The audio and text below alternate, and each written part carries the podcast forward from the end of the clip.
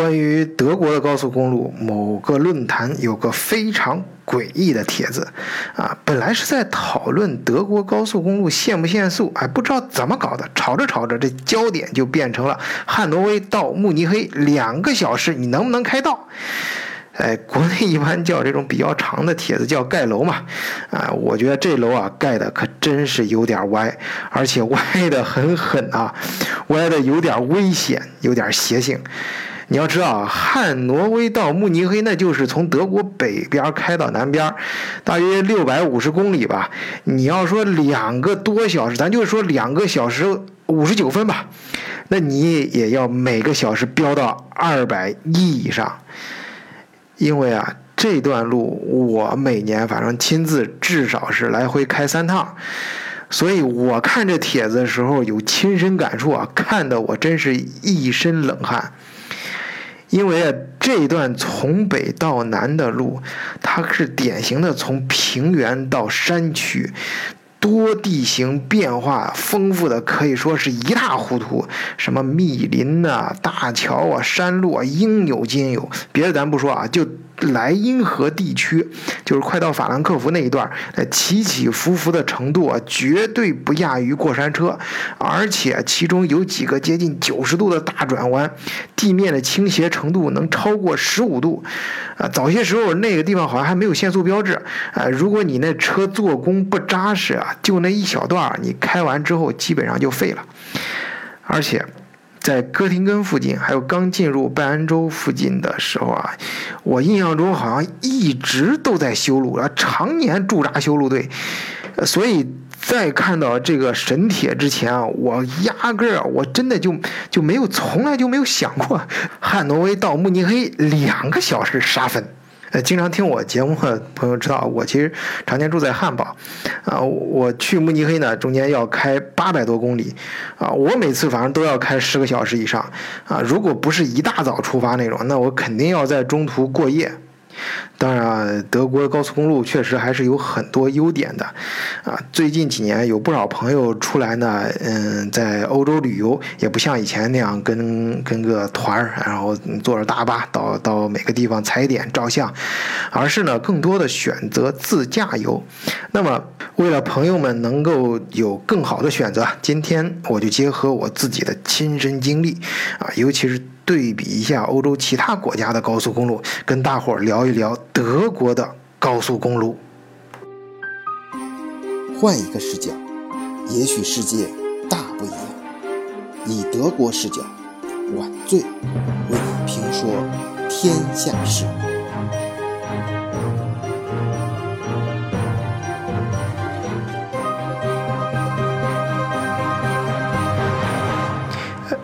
可能有朋友知道啊，世界上最早的封闭的高速公路系统，其实就是诞生在德国。当然，说德国之前，咱可以先自豪地表扬一下咱们伟大的祖国啊，是因为现在世界上规模最大的高速公路系统在中国。截止到二零一六年底，中国大陆的高速公路通车总里程突破了十三万公里。超过了美国，是世界上规模最大的高速公路系统。二零六一六年啊，这个时候德国的高速公路网呢总长度也就是一万两千九百九十六公里。但是你要知道啊，德国的面积相当于中国的三十分之一，因此啊，可以说德国是世界上高速公路最稠密。啊，和最长的国家，呃，当然大家都都都知道啊，也都这么说，就是德国高速公路啊，最让大家称道的一个特点就是它的不限速。这里顺便咱们对比一下欧洲其他国家啊，意大利限速是一百五，法国、瑞士、奥地利、荷兰、丹麦是一百三，比利时、芬兰、卢森堡、西班牙、葡萄牙和东欧的大部分国家都是一百二，但是。哎，这个大伙儿一定要注意，这里说的限速指的是最高限速，也就是说，如果公路上没有任何限速标志的时候，你最多能开多快；如果有限速标志啊，你必须以限速标志为准。呃，我知道很多这个车的导航仪上都会自动带有这种限速提示，但是那个很多时候根据我自己经验，反正不是很准。啊，开车的时候你一定要看路边那个牌子上，有的时候它可能是电子牌啊，就是那个牌子上的数字。啊，我自己感觉是德国至少有三分之一的高速公路是限速的。哎，说到这儿啊，我不妨跟大家啊，跟特别跟咱们听友们分享一个我自己的亲身经历。那大约是四五年前的事儿了啊，是国内两个朋友来德国，确切的说呢，是朋友介绍的，啊，就是他们在国内开了汽车美容店，啊，想代理德国的一个品牌，专门做贴膜的，呃，让我呢帮着去谈判一下。跟德国老板我们约定时间和地点之后呢，大家就上路了。这俩哥们儿呢很年轻，玩心比较大啊，本身在国内就玩车的嘛，啊，所以来德国自然也要过过瘾。哎，我记得当时他们租了一辆是宝马 320i。当时我呢是因为头天熬夜啊，忙一些其他业务，所以第二天呢，我索性就坐在第二排啊，一边听他们山南海北的侃大山，一边就打瞌睡了。啊，有一阵儿啊，我是睡着了，我醒过来的时候啊，呃，瞟了一下外面，觉得有点不对劲儿。呃，但是当时那辆车挺新的啊，呃，坐里面很稳啊，我想可能就是开的有点快吧，不过还挺稳，还还行啊，接啊想接接着继续睡觉。哎，不过突然我就觉得不对。还是觉得哪儿不太对劲儿啊！我就揉了揉眼，再仔细看了一下，哎，这时候我突然意识到哪里不对劲儿了，因为外面啊连着闪过了几个限速牌子，上面明明写的是七十，而且啊那段路外面明显在修路啊，就路边不是整个路修啊，是就是路边呃在在修理一些什么东西，有很明显的这种路障和标志嘛，嗯，而且啊。我主要是看到他们那个开的速度啊，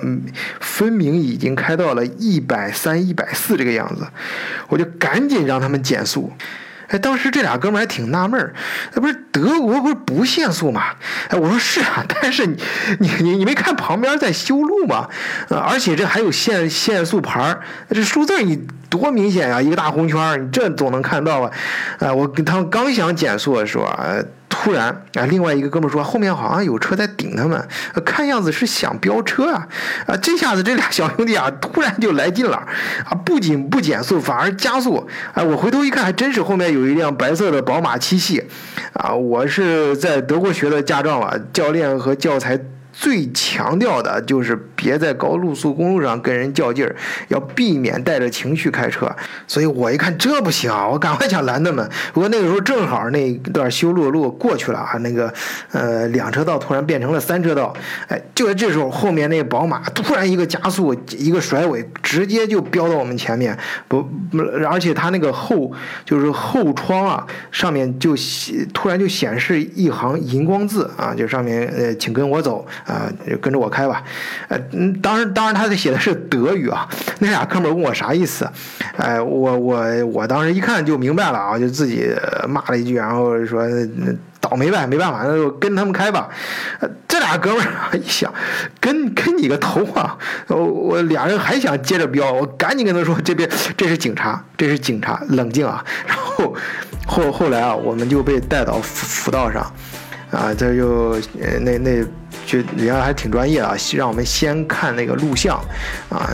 我一看啊那个就是那个录像里面能清楚的看到那个超就是限速牌啊和那个下面记录我们当时的速度，嗯，那一看他超速两倍还多呢，证据确凿也没啥好说的，呃，认罚呗，呃，像这种事情啊，本来德国就是罚个六百欧元，然后吊销驾照三个月，但是啊。他们一看这哥们儿开车，那哥们儿呢，他拿的是国内驾照的公证件，那他讲你吊销驾照有有没有什么用？这这可能那个咱们国家跟那个在这方面还没有一些完比较完善的协议吧。那当时没办法，怎么办？就是说，那好吧，就是两项罚就合成一项，那就直接就罚款，你多交点钱得了。就罚多少呢？一千五百欧元。哎，当时啊。我们还真是身上没有那么多现金。呃，那警察人家好像就 知道，就就提前就想好了似的，告诉没关系啊，咱们我带你们走到到那个旁边一个小镇啊，是十八卡色那个取款机，我记得很清楚啊，是十八个那种十八卡色取款机，它它是可以划国际信用卡的，在那个机器上 ATM 机上就可以直接取现金。哎，后来那天生意呢谈的其实还是不错的，但是呢，我现在回想起来，他们这交的代价可是有点高啊。那件事情过去之后啊，我其实开车直到现在，我都一直在高速公路上，关于速度这块都一直非常保守，啊，以至于啊，经常后面会有车闪我，啊，所以啊，其实，呃，一般来说啊，在德国，如果你是老老实实的按照那个限速牌上的那个速度开的话，啊，它。一般都会挡着后面的路啊！我我经常有时候开玩笑跟朋友说嘛，说德国的高速公路就是限速的地方，它那个限速牌上的速度其实也往往是个参考数字。一般你如果随着车流开的话，你会发现，你比如说它限速一百二，一般大家一般都开开一百三；如果限速一百三，呃，就基本上就就一百四、一百五往上飙了，嗯。当然有拍照的地方除外啊，一般有拍照的也大部分情况都是在一百之内啊，或者是一百二之内啊。不是你要是不知道，或者你你判断不出来有没有拍照，这个其实也没关系，你就跟着当地车看那个车牌号嘛，不是有那个字母可以看出来是不是当地的车，或者你就随着大溜开啊就行，因为。当地车他们都都都知道啊，如果你反正你你开过你就有这个经验了，这一一到那个有拍照的地方，那车流很明显的就，特别是当地人老司机就明显的会把车速给压压下来啊。那么说了这么多，究竟德国的高速公路为什么不限速呢？哎，这事儿啊，这咱要得从第一次世界大战的时候说起。当时啊，其实是为了战争的需要啊，在一九二一年的时候，柏林率先开始修建了第一条高速公路。后来呢，是一九三三年希特勒上台出任德国总总理之后，哎，他这个元首同志啊，对高速公路更是情有独钟。我现在看来啊，元首当年的想法其实是非常聪明和正确的啊，这是一个一举两得的办法。你想啊，把修高速公路的设计变成为政府的一项失业救济工程，这样既可以减缓失业问题，创造大量的工作岗位，还可以用失业救济金支付工程费用。呃，当然啊，希特勒跟他自己平常其他事表现那样，哥们儿比较狠啊，对对对，高速公路也是这样，提出了更加严格和苛刻的要求，啊，就是比如说啊，四车道宽三十四米，中间有大约五米宽的间隔带，哎，铺上草，种种上绿树，哎，不设路灯。哎，注意这一点啊！德国高速公路是没有路灯的，这个跟国内不太一样。每隔约二百米竖起一个金属片镶面的水泥柱，夜晚车灯照射下，它会反光啊，全路就会亮起一条光带。路面啊，经过特殊处理，整齐地排列着指头大小的凹槽。啊，这样子的话，雨天也不会打滑啊。坡度要尽量小，要有足够的视野。哎，这个视野，我相信在德国开过车的朋友能够感觉到，有些地方就刚才我说那个。虽然是跟过山车一样起伏，但它视野非常好。你可以看到旁边那个绿油油的草坪，真的是跟那个电脑桌面一样，特别的美。尤其是在山地啊，有这种，而且在山地的时候，那个德国那个绿啊，特别绿，还很很深，甚至发黑。所以德国南边有个地方叫黑森林嘛，那个黑指的就是特别特特别深的那种绿，给而且感觉还冒油啊，你感觉远远的看上去就像就像一个绿色地带，你想跑。跑上去打一个滚儿一样。然后有的特别高的地方，那山峰上甚至还有雪啊，也是那种呃升腾着烟雾。然后山坡上是绿油的这种黑墨绿墨绿的这种树林和这种冒着油一样的这种草坪，呃，然后草坪上还有一些牛啊什么的，中间可能穿插的还有一些呃盖的呃这种典型的欧洲风格的小木屋啊老房子，哎，真的是特别美，特别养眼啊！这可能也是为什么很多朋友喜欢。在德国自驾游的原因吧，哎，我们接着回来说啊，接着回来说这个当年元首设计这个德国的高速公路，你注意啊，这个当年那这个当年指的可是一九三几年啊，啊，元首当时设计这些高速公路的时候，这个理念啊，一直到今天都不过时，确切的说。今天德国的高速公路设计是把当年的这个理念发扬光大了，啊，就是多层水泥做的更厚实，啊，转弯的坡度、缓冲的地带都要经过精确的科学计算和实验。啊，关于德国这个高速公路啊，其实还有一种说法，它为什么修这么好，修这么扎实呢？啊，就是说在战争期间可以把中间的隔离填平，那么就可以直接作为飞机的跑道，啊，就当飞机场了，你飞机起飞和降落都可以，啊，你想它做的有多扎实吧？不过啊，这一点倒是挺有讽刺意味的，就是纳粹德国啊这一颇具想象力的设计，并没有派上用场，因为二战期间，特别是二战后期，德国由于燃料缺乏，越来越多的运输依靠罗马而非汽油，反而是盟军开进德国的时候，哎，大量使用它的高速公路系统。哎，所以这一点比较有讽刺意味啊！哎，不过这一块呢，有个小小的逻辑点，我也想稍微展开一下啊，就是，呃，当年呃日本轰炸珍珠港的时候，说有一个最大的失误就是没有把珍珠港它的油库给炸了，这就导致啊，然后说二战打到最后，其实德国、日本他们失败，并不是说。呃，当然，他咱们从这个嗯道义上讲啊，各种这种嗯主流的这种政治观点讲，他他他肯定他们是要失败的，法西斯必然失败啊，咱们是肯全球肯定解放。但是你比较如果客观的看当时的实际战斗情况的话，他们的机械化这些设备武器并不弱，到后期其实还可以，但是。他们没有燃料了。你要知道，当时无论是日本还是德国啊，意大利咱就不说了，呃，这他们包括他们控制的地区都不产石油，他打仗他们的机械化部队没有油。怎么打？哎，这这是关于二战为什么纳粹失败啊？不就是呃这个呃日本啊什么这个邪恶的轴心，他们为什么失败的一一种说法啊？好，我们回到现代啊，还是讲现在德国的高速公路啊。有人做过统计啊，在正常的状态下，德国高速公路的实际平均时速是一百四十二公里。注意啊，这是个平均值。其实说到这儿，我们很自然的会引入下一趴，就是有一个非常奇怪的事情，就是德国虽然高速公路不限速，但是它的车祸率并不高。哎，咱们先看数据啊，就虽然啊，呃，我们说德国高速公路设计这个没有法定的限速，注意是法定啊，但根据。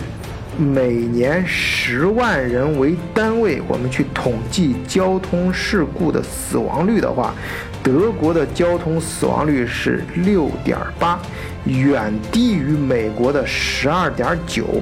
而中国是多少呢？中国是十八点八，不仅高于中等收入国家十八点五的水平，而且达到了高收入国家九点三。比例的两倍，啊，我想啊，可能大部分朋友会说这原因啊，呃，特别是这种跟其他国家对比啊，就说是因为德国的车好路好，哎，这个我不否认啊，呃，确实啊，你在欧洲如果嗯多几个国家转一圈的话，你会明显感觉到德国的高速公路设施确确实实是明显的比其他国家扎实很多，啊，但是我觉得。最主要的原因应该是在德国，大家开车都比较守规矩。比如说啊，他的驾校考试。就非常严格，哎，我记得我出国那会儿，国内好像挺松的。我有好多亲戚明显不会开车，都拿到驾照了啊。听不，我就这我纠正一下，现在国内很严啊。现在国内，我我记不清是从什么时候开始，反正就从某一年开始，就国内考考驾校就考驾照就变得很严了。现在不是这不，一这是完全正确的啊，绝对应该严格的去。考驾照，但是德国它一直都很严，啊，国内很多老司机啊，在德国考驾照，其实有时死活考不过，呃，这里啊，我给大家就简单说说到这儿，我就稍微说一个小技巧啊，就是你你在德国路考的时候，很多中国来的朋友啊，很容易犯一个错误，哎，就是。